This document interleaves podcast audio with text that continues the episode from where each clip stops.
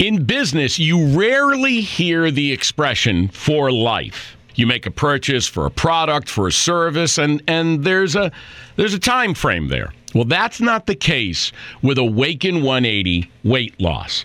Allow me to explain. You know, a year ago, I started with Awaken 180 weight loss and had incredible success losing weight. But you can lose all the weight in the world and not keep it off. And what good is it? That's why I have support for life from Awaken 180. Yeah. I mean, I go back for check ins and make sure everything's going smoothly. But if I ever had a problem, the counselors are there to get me back on track. Why don't you do what I did and call for a consultation? 844 346 1800. 844 346 1800 or go to awaken180weightloss.com.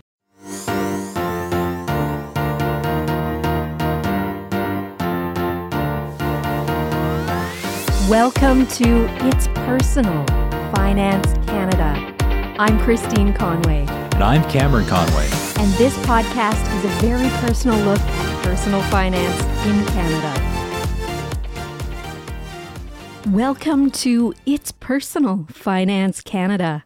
I'm Christine Conway here with Cameron Conway, and today we're going to play a round of which account type should I use? That's right. We're going to take another quick look at all the different kinds of investment types and how you can structure your investments and your savings to have the best tax advantage possible. Yeah, I think what I've been finding recently, I mean, I see it from time to time it kind of pops up especially when new people are coming into the office and talking to us for the first time. There's a lot of confusion around the different types of accounts that are available for investments and what to use them for. And i think part of the confusion starts right within the names. Like with RRSP accounts ooh retirement is right in the name. I guess i should use that for retirement. Or tax-free savings accounts ooh, savings accounts. Well, I should use that to save some money. And if you just kind of follow that narrative, you might miss a few nuances that can really help you out.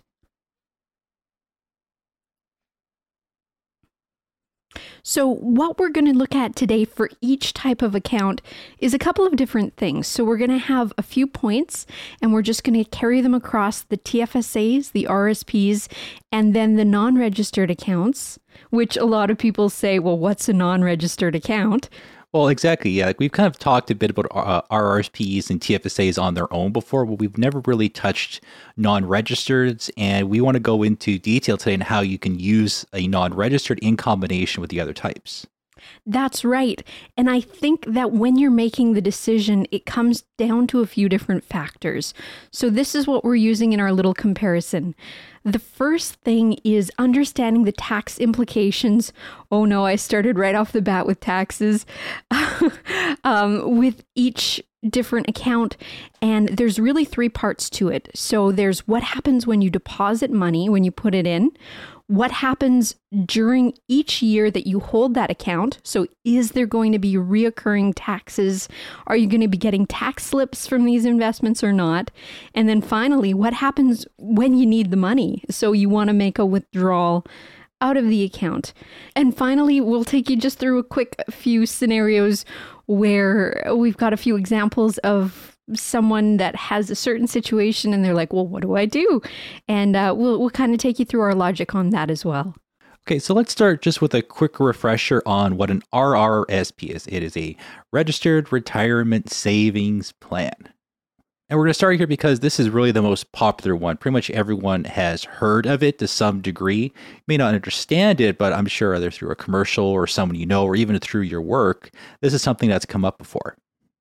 Yeah, and I think the names, I mean, there's so much in a name, right? They should be called something like a tax deferral plan. So you get tax back now, you pay tax later plan, or something along the lines of the maximize your tax refunds now plan. That uh, maybe that's too much of a mouthful for people. Or it could be the uh, tax is a problem for future me plan. That's actually so true. And you know what? That can be one of the downsides to RSPs that people never think of. The uh, the tax does become a problem for future me because of that tax deferral. So tax deferral is in my mind probably the biggest advantage of having an RSP. Uh, most people think the biggest advantage is that quick little hit of tax that you get back because it's refundable to you and can not only reduce your taxable income, but you can get some money back from it.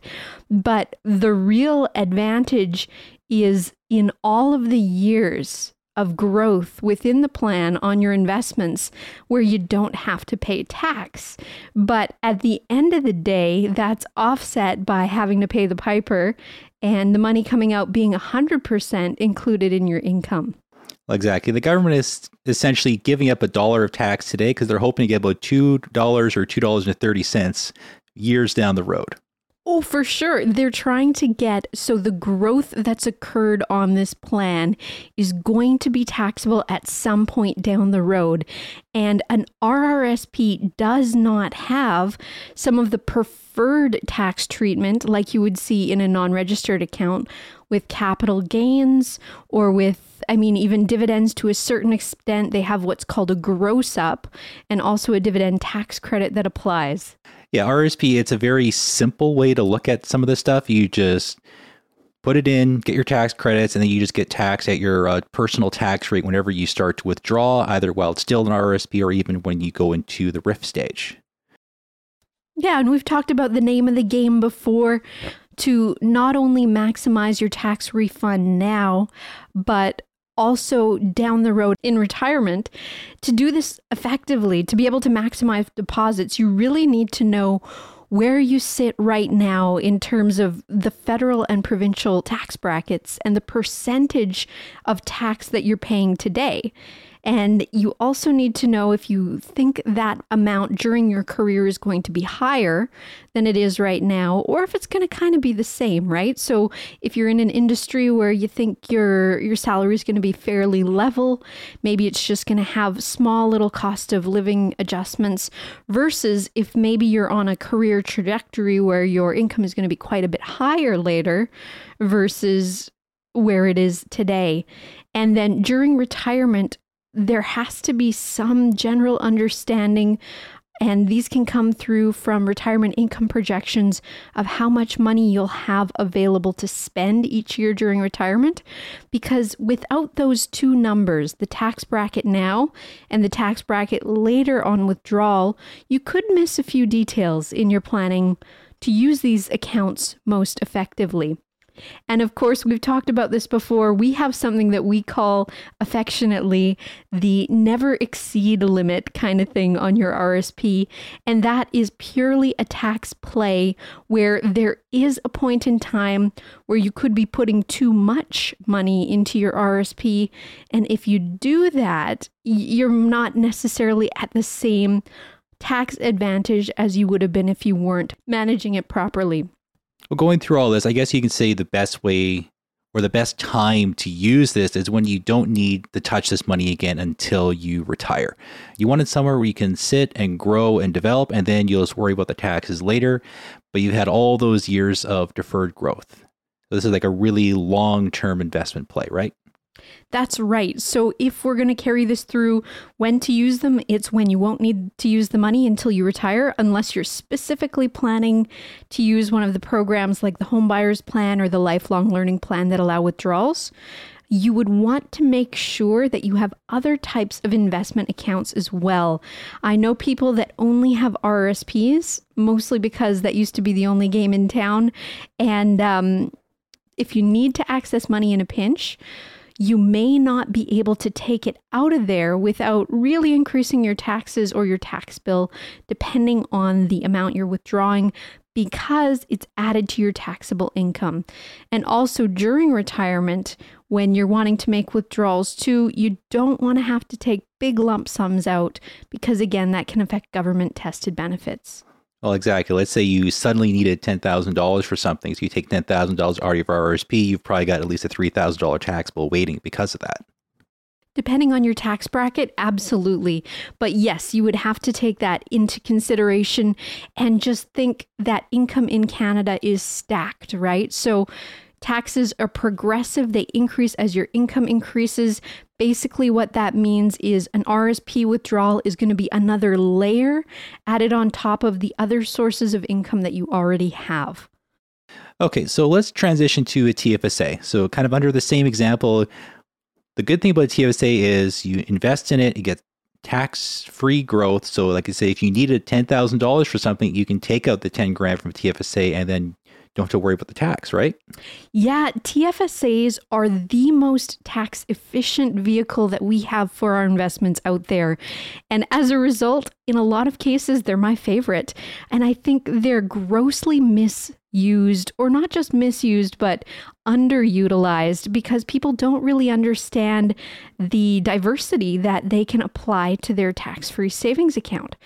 Well, yeah, exactly. We've seen a lot of people, they'll use tax free saving accounts and they'll invest in like high interest savings or GICs, which is probably the, the least effective things you can put in there. Like the name, right? So we always say to people put your highest growth potential assets in your tax free savings account. Because when we go back to our three checks for taxation, no, you don't get any money back when you put it into your TFSA, but you do get that huge tax. It's not even tax deferral in this case, it's no tax at all on growth. So no matter how long you have it in there, down the road, you're not getting a tax bill this year, next year, or when you take a withdrawal. And that's huge. Well, exactly. Whether your investments in there are making like 0.25% or 20% is the same tax bill at the end of the year. That's right. And unlike the RSPs, where now that growth is going to be lumped on and then taxed at 100% uh, or full income inclusion, this way it's it's free. Like it, it really is tax free. And how many things in life can you say that about, especially these days? So with TFSAs, let's say you've got your max contribution room, you've got about 88,000 and change. What would you use this available saving space for? Sure. So I like to align them with people's goals. So essentially they can be used for short-term and long-term goals and I think people kind of lose that a little bit. So let me explain a little bit more if you have a lot of TFSA room available, and let's say you want to complement your retirement savings because you've put some money in the RSP, you've figured out what your never exceed limit is for your RSP, you're hitting that every year, and you know that you want a secondary account during your retirement to draw down on. TFSAs are the perfect place for long term growth because, like we said, no tax implications on withdrawals. So you're in retirement, you can buy that car. You're not affecting your income tested benefits. You know, you get a strata bill or something thing you needs fixed in your house. You can do that without a problem. You can go on a vacation, pull some money out of there. But what's missed, I feel, is using them for short term goals too. And what I mean by that is not everyone is going to be in the place where they can max out their TFSA every year, right? We just don't all have that available cash flow on a day-to-day basis. So what I think people tend to do is they they tend to get focused on using this for the one purpose, like oh, I've put my GICs in there or oh, I'm using it for my retirement. Well, if you have room available and you have something that you need to work towards, you can do it by maybe opening a second TFSA. Say, this is my long term retirement focused TFSA. It's going to be high growth, maximum earnings potential in there. And there, here's my second TFSA, and I'm going to use that one for this midterm goal that I have.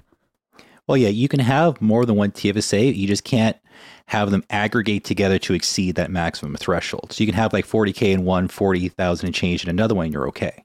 That's so important. So we always m- tell people to make sure if you have TFSAs in multiple places, number one, it's usually better to have all your TFSAs at the same financial institution because you want your advisor to be able to track that contribution room for you. Trust me, you don't want to be sitting down with your pen or your pencil kind of trying to figure it out yourself, even though um, you can get that information through your MyCRA account online as well, but they may be delayed. I've seen them be a little bit behind in some cases. So you really do have to know your numbers or have someone track it for you. Exactly. And it's tracking the money you put in. It's not tracking whatever growth happens on top of that. Because you're allowed to only put in so much, but it can grow as much as possible. And sometimes it gets harder for some people to track, okay, what was growth and what was my contribution here, especially when you've got multiple accounts running. That's right. And that's a good point, too. Well, and when you're using your TFSA towards a goal specifically, it has a really neat feature in there where once you've accomplished what you're trying to set out to do within your contribution limit, so let's say you had to save $20,000 for something you wanted to do. Maybe it was a reno, maybe it's a car purchase, whatever it might be, and you've hit your goal, you've saved your 20 grand, you're ready to take it out. Now, for the rest of the year, your contribution room does not change it's going to stay the same, but the following year, so the year after your withdrawal, it resets on January 1st, and that $20,000 of contribution room that you might have taken out of your TFSA is now readily available again for you to put the money back in. So that's why I think they can be great for short to midterm goals as well. Um, the only time that I think that maybe they're a little bit less efficient is if you have a very, very short term goal that requires you to keep the money in cash or in a GIC, that can be an underutilization of the account in my mind, just because uh, the pennies that you're going to earn in interest really don't help you get ahead over the long term. And honestly, we've seen some banks and credit unions, if your savings account at the bank doesn't pay out interest over a certain dollar amount, they don't even give you a tax slip, right? So it can be a bit of a moot point. Well, exactly. Well, there's the two carriers I can think of were one of them for the high interest saving it's like 0.25% interest rate and the other one is 1.25. But again, both those are falling pretty far behind what you can get with like a seg fund. So you, you do lose some growth you're just kind of using it for like a quick, I'm going to hold, put the money here for two months kind of thing and then dump it. Right. So just to do our quick recap, how it's taxed: no tax deductions up front, no tax on growth, no tax on withdrawal. So, like I said, hugely, hugely, hugely efficient. And what to use them for? Honestly, pretty well anything if you have the room. Just make sure that you're balancing your short and midterm goals. And if you run into a situation where you're low on contribution room, focus on the thing that has the maximum growth potential. Usually that's long term goals or using these as a supplementary retirement planning investment account.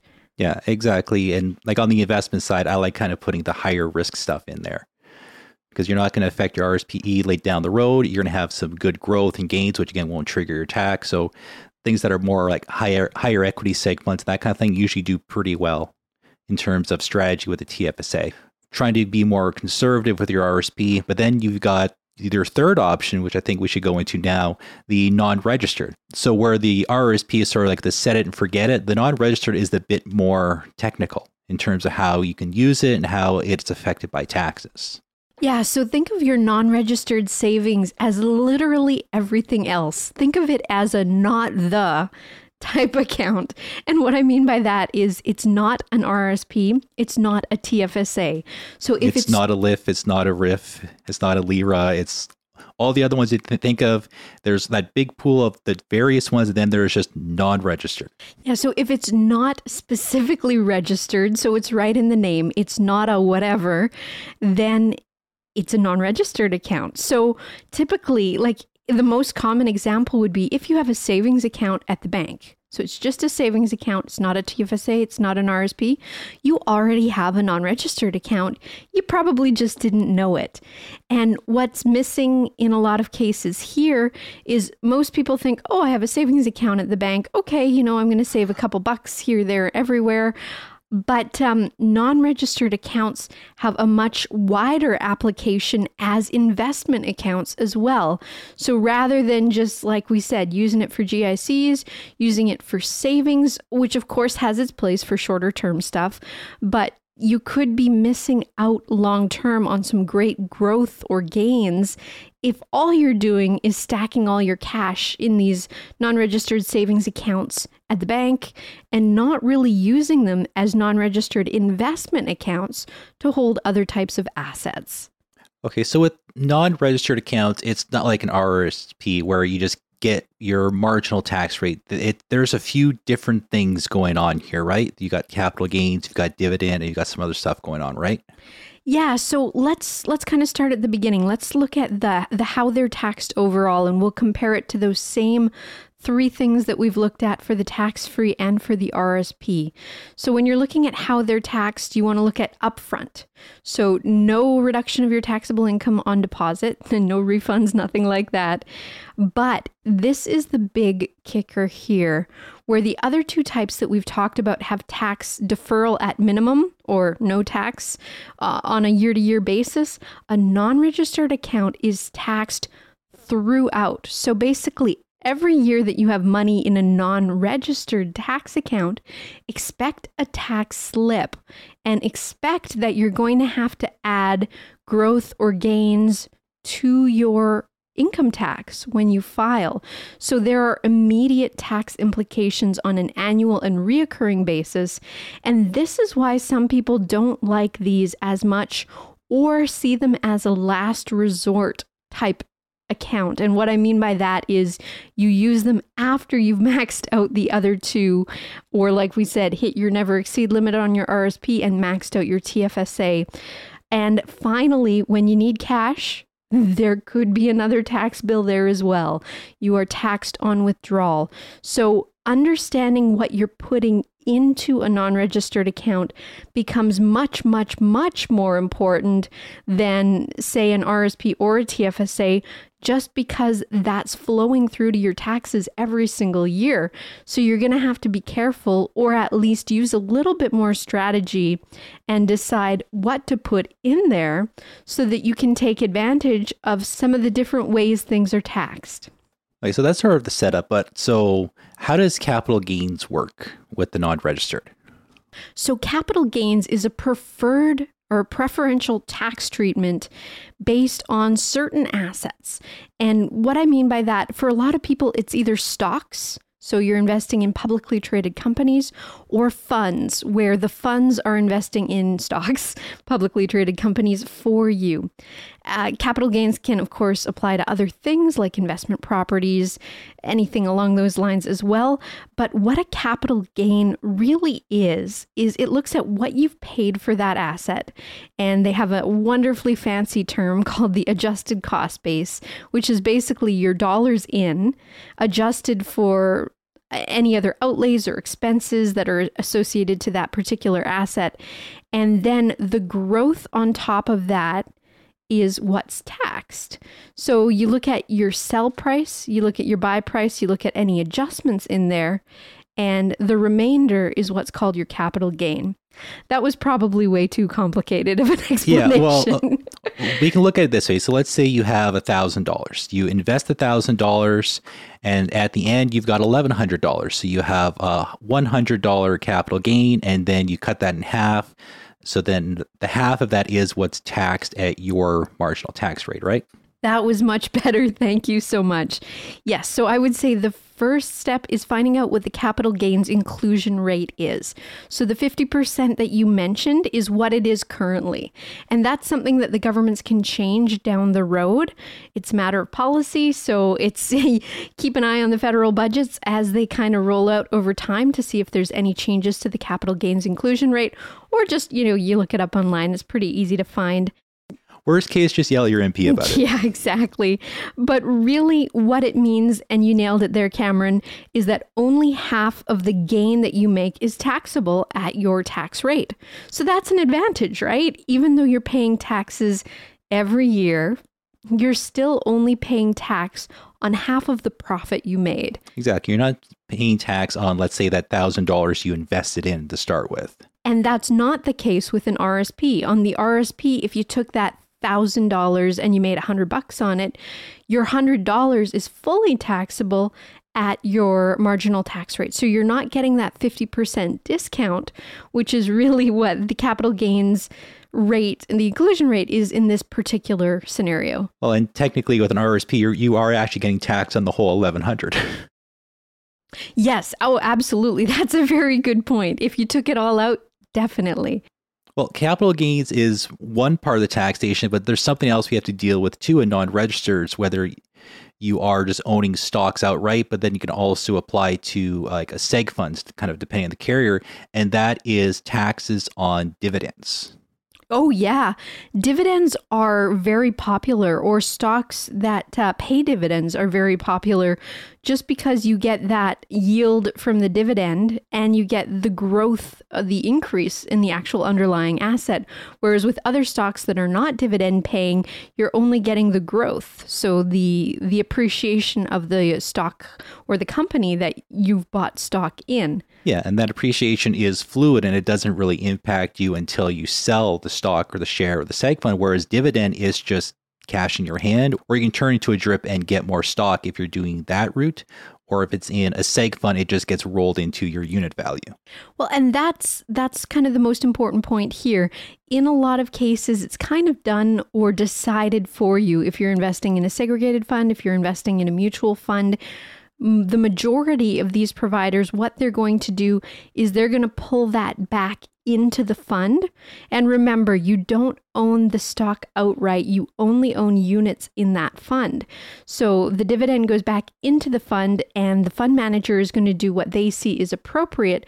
But there is a flow through of any income that's been realized in that fund, whether through trading, whether through dividends, whether through the fund manager doing buys or sells through an annual basis. So that's definitely something to be aware of on your non registered contracts as well. It's not only just the money that you've made in the year, it's any decisions that the person managing that particular fund has made for you throughout the year as well that can show up on your tax slips. And I think that can surprise people, especially when they've opened a non registered account for the first time and they're not used to that extra taxation. And I would say, too, because you're kind of getting in the pool with everyone else who's already a unit holder in a fund there could have been a lot going on in years prior. So maybe there have been gains that have accrued over the years, and the year you buy is the year the fund manager sells an asset that could trigger a larger capital gain than maybe you've personally realized because you haven't been in that fund for that whole period of time. Yeah, and something else to be aware of with the dividend taxes, it does vary by the country of origin of the company. So you actually get a cheaper dividend tax rate if it's a Canadian company than you do if it's an American or a foreign one. Yeah, and that's um, a good segue into something called the gross up, right? Because if you are receiving income tested benefits or if you're just kind of wanting to be aware of what's going on in your tax return on an annual basis, the way dividends work in Canada is they're actually divided into two different categories. There's something called eligible dividends and there's something else called non eligible dividends. And if you're investing in publicly traded corporations, which is pretty well what we're talking about in this context, your, those dividends are most commonly eligible dividends. The other type, non eligible, is typically if you own shares in a private Canadian controlled company. So they're called Canadian Controlled Private Corps, CCPCs. Um, they're called small business or non eligible dividends. But for our purposes, what happens is the dividend that's received, and this could apply to you. Let's say you own stock outright. Let's say you haven't gone the fund route. You're you're just owning your stock yourself and you're collecting these dividends. Let's say you're getting them paid out to you as they're accruing. So every quarter you're receiving some dividends in your bank account your taxes, they're going to have that gross up. And the gross up percentage right now is 138%. So while dividend paying stocks and dividend paying funds can have many great advantages, you do have to be aware of how they can impact your tax return. And so that's something that we always encourage people just to understand what is the mix in their personal portfolios Okay, that's two tax things down. We got uh, one more to touch for non registered. Uh, let's talk about interest income. Uh, this isn't so much for like uh, equity holdings, but this is more for people going the GIC route with non registered Or bonds. I mean, Or fixed, yeah. fixed income Bonds, can have fixed income. interest income as well. Or the people there are there are some people who do the high interest also. So yeah, the things that you're expecting not to have a lot of growth in essentially. Right. And they're the least efficiently taxed. So they are 100% taxable. What does that mean? The interest that you've earned on your GIC, 100% of that income is going to flow through to your tax return. Now, with the GIC, depending on how you have your GIC set up, it might be deferred until the GIC matures. In some cases, that's how it's done. Uh, it's less likely that you're going to see it every single year, but still, just be aware that at some point in time, there will be some interest income that you will owe on that holding. Well, exactly. Kind of go back to our old example. if you put $1,000 into a GIC, you get $150 in return. That $150 is 100% taxable. That's right. Well, and it's it's kind of funny to think, right? When you think about portfolio composition and when you think about people's risk profiles, a lot of people have a mix of all these different assets. And it's kind of like on a range of a scale where unfortunately the lower or more conservative or less volatile investments like the GICs are taxed the least efficiently and the funds that maybe have more stock, which would be maybe a little bit higher or medium on the risk profile, have more access to capital gains inclusion rates, which might be taxed a little bit more efficiently. So that's something to keep in mind as well. It's kind of not all equal. So if you have a low risk profile, by all means, continue to invest in your GICs. I mean, the flip side to that is that at this stage anyways the interest income that you're earning is is fairly low so the tax implications are low. And of course in the future as interest rates go higher your interest will be a little bit more but it's still less gains than you would expect in say stock right? So it's as you're changing those asset classes or as you're purchasing funds just ask the questions of the person that you're working with how is this going to be taxed? How is this going to affect me? And like I said before, nowhere is this more important than in a non registered portfolio because the tax implications are immediate, they're not down the road. So, going over all that, what is some of your favorite times to actually use the non registered account? Because we have lots of clients with non registered, including some of our more high net worth ones, and there are some good advantages. So, what are some of your favorite scenarios to use the non registered? Oh, sure. So non registered accounts are great when you've maxed out the TFSA. And like I said, depending on whether you're working or not, maybe maxed out the RSP or hit your never exceed line on that. So we see them used a lot. Like, let's say someone sells their house and they're downsizing and they've maxed out that TFSA. Where does the rest of the money go? Well, it's going to go into a non registered account. So these are kind of the accounts that are used by default in a lot of cases because, in my mind, they're going to be secondary every single time to a tax free savings account because you can't beat not getting taxed. Well, exactly. And another strategy we've seen, uh, depending on the carrier, of course, but you can actually have a scheduled withdrawal system set up. So you can essentially use a non registered as like a do it yourself RIF without the tax benefits, but at least you can have that scheduled payout coming to you every single month throughout your retirement. Oh, for sure. Yeah, some people will kind of create their own pensions. Some people will kind of create their own cash flow using these larger pools of money. Typically, if you've got a lot of money in excess, you're thinking maybe a little bit more legacy. So there's some planning that we can do down the road there for people that are looking to transfer or transition this to their kids, where they might say, I want to pay most of the taxes spread that out through the years during my lifetime as opposed to my estate getting hit with this massive tax bill at the very end, which can happen with an RSP, right? If it's not managed correctly. So there are some there are some kind of pros and cons there. Or another thing you look at is, especially with the estate planning thing, is having your non registered ready to go to your inheritors, but having something like your TFSA to kind of cover the tax bill also. And try and start mixing and matching these accounts. Absolutely. Any good uh, estate planning is going to have an estimate of what you're going to owe overall. So that'll include yeah, taxes, it'll include probate fees, it'll include lawyer fees, accountant fees, things like that. And something money's got to come from somewhere, right? So it's just making sure that there's enough money available to the estate that um, if an asset has to be sold, the taxes can be paid. But that's that's a topic for a whole other day. Well, that kind of leads me to okay, so we've kind of gone through these three different contract types what are some good ways to either mix and match, or what are some good scenarios where you've got multiple ones running at once? Sure. So let's say I'm working and I just got a lump sum of money. Now, if it's taxable, so let's say you got it from work, uh, you'd be looking at the RSPs first, especially if there's a tax implication in that money that you've received. You're going to want to knock that down for the year. But then once that's taken care of, TFSA is next. And then if there's any left, that's when it would go into a non registered. So, like I said, you're going to see non registered kind of as my last last case scenario down the road.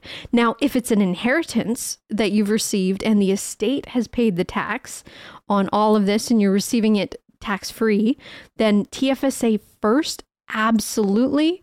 Then look at the non registered account. And of course, if you're still working and you wanted to hit that uh, RSP as well for a specific amount, you can throw that in there too. So basically, what I'm trying to say is you use tax deferred or tax free accounts first. So I would say tax free account first, tax deferred account second, and then the non registered after that.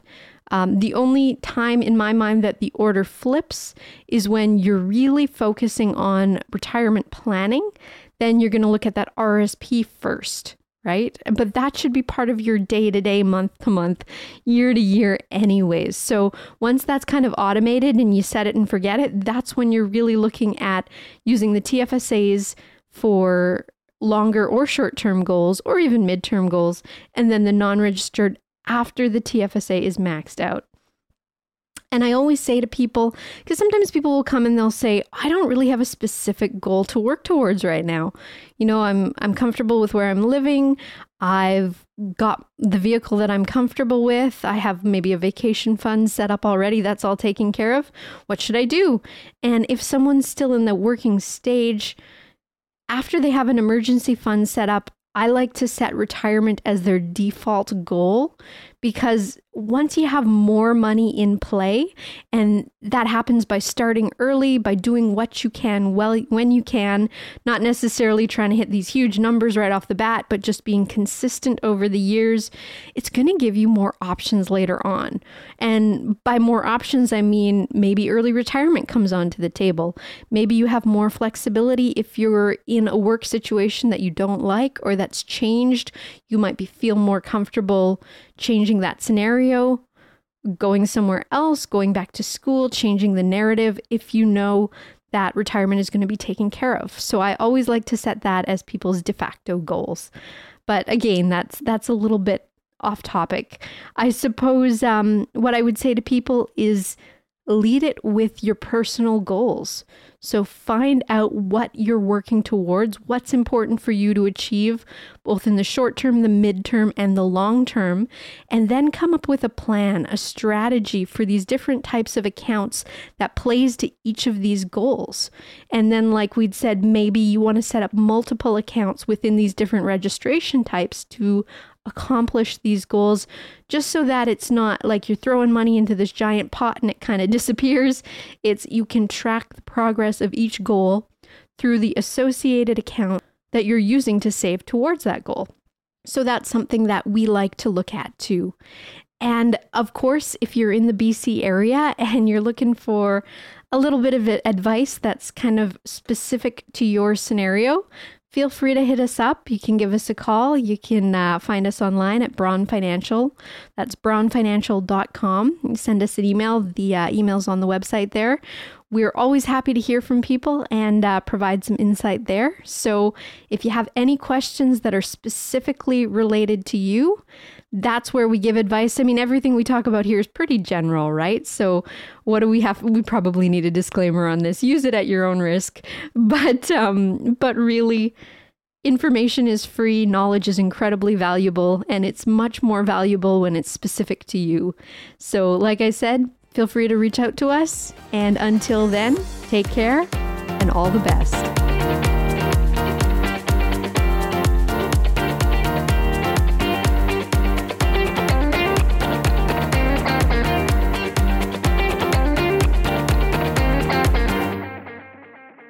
In business, you rarely hear the expression for life. You make a purchase for a product, for a service, and, and there's a there's a time frame there. Well, that's not the case with Awaken 180 weight loss.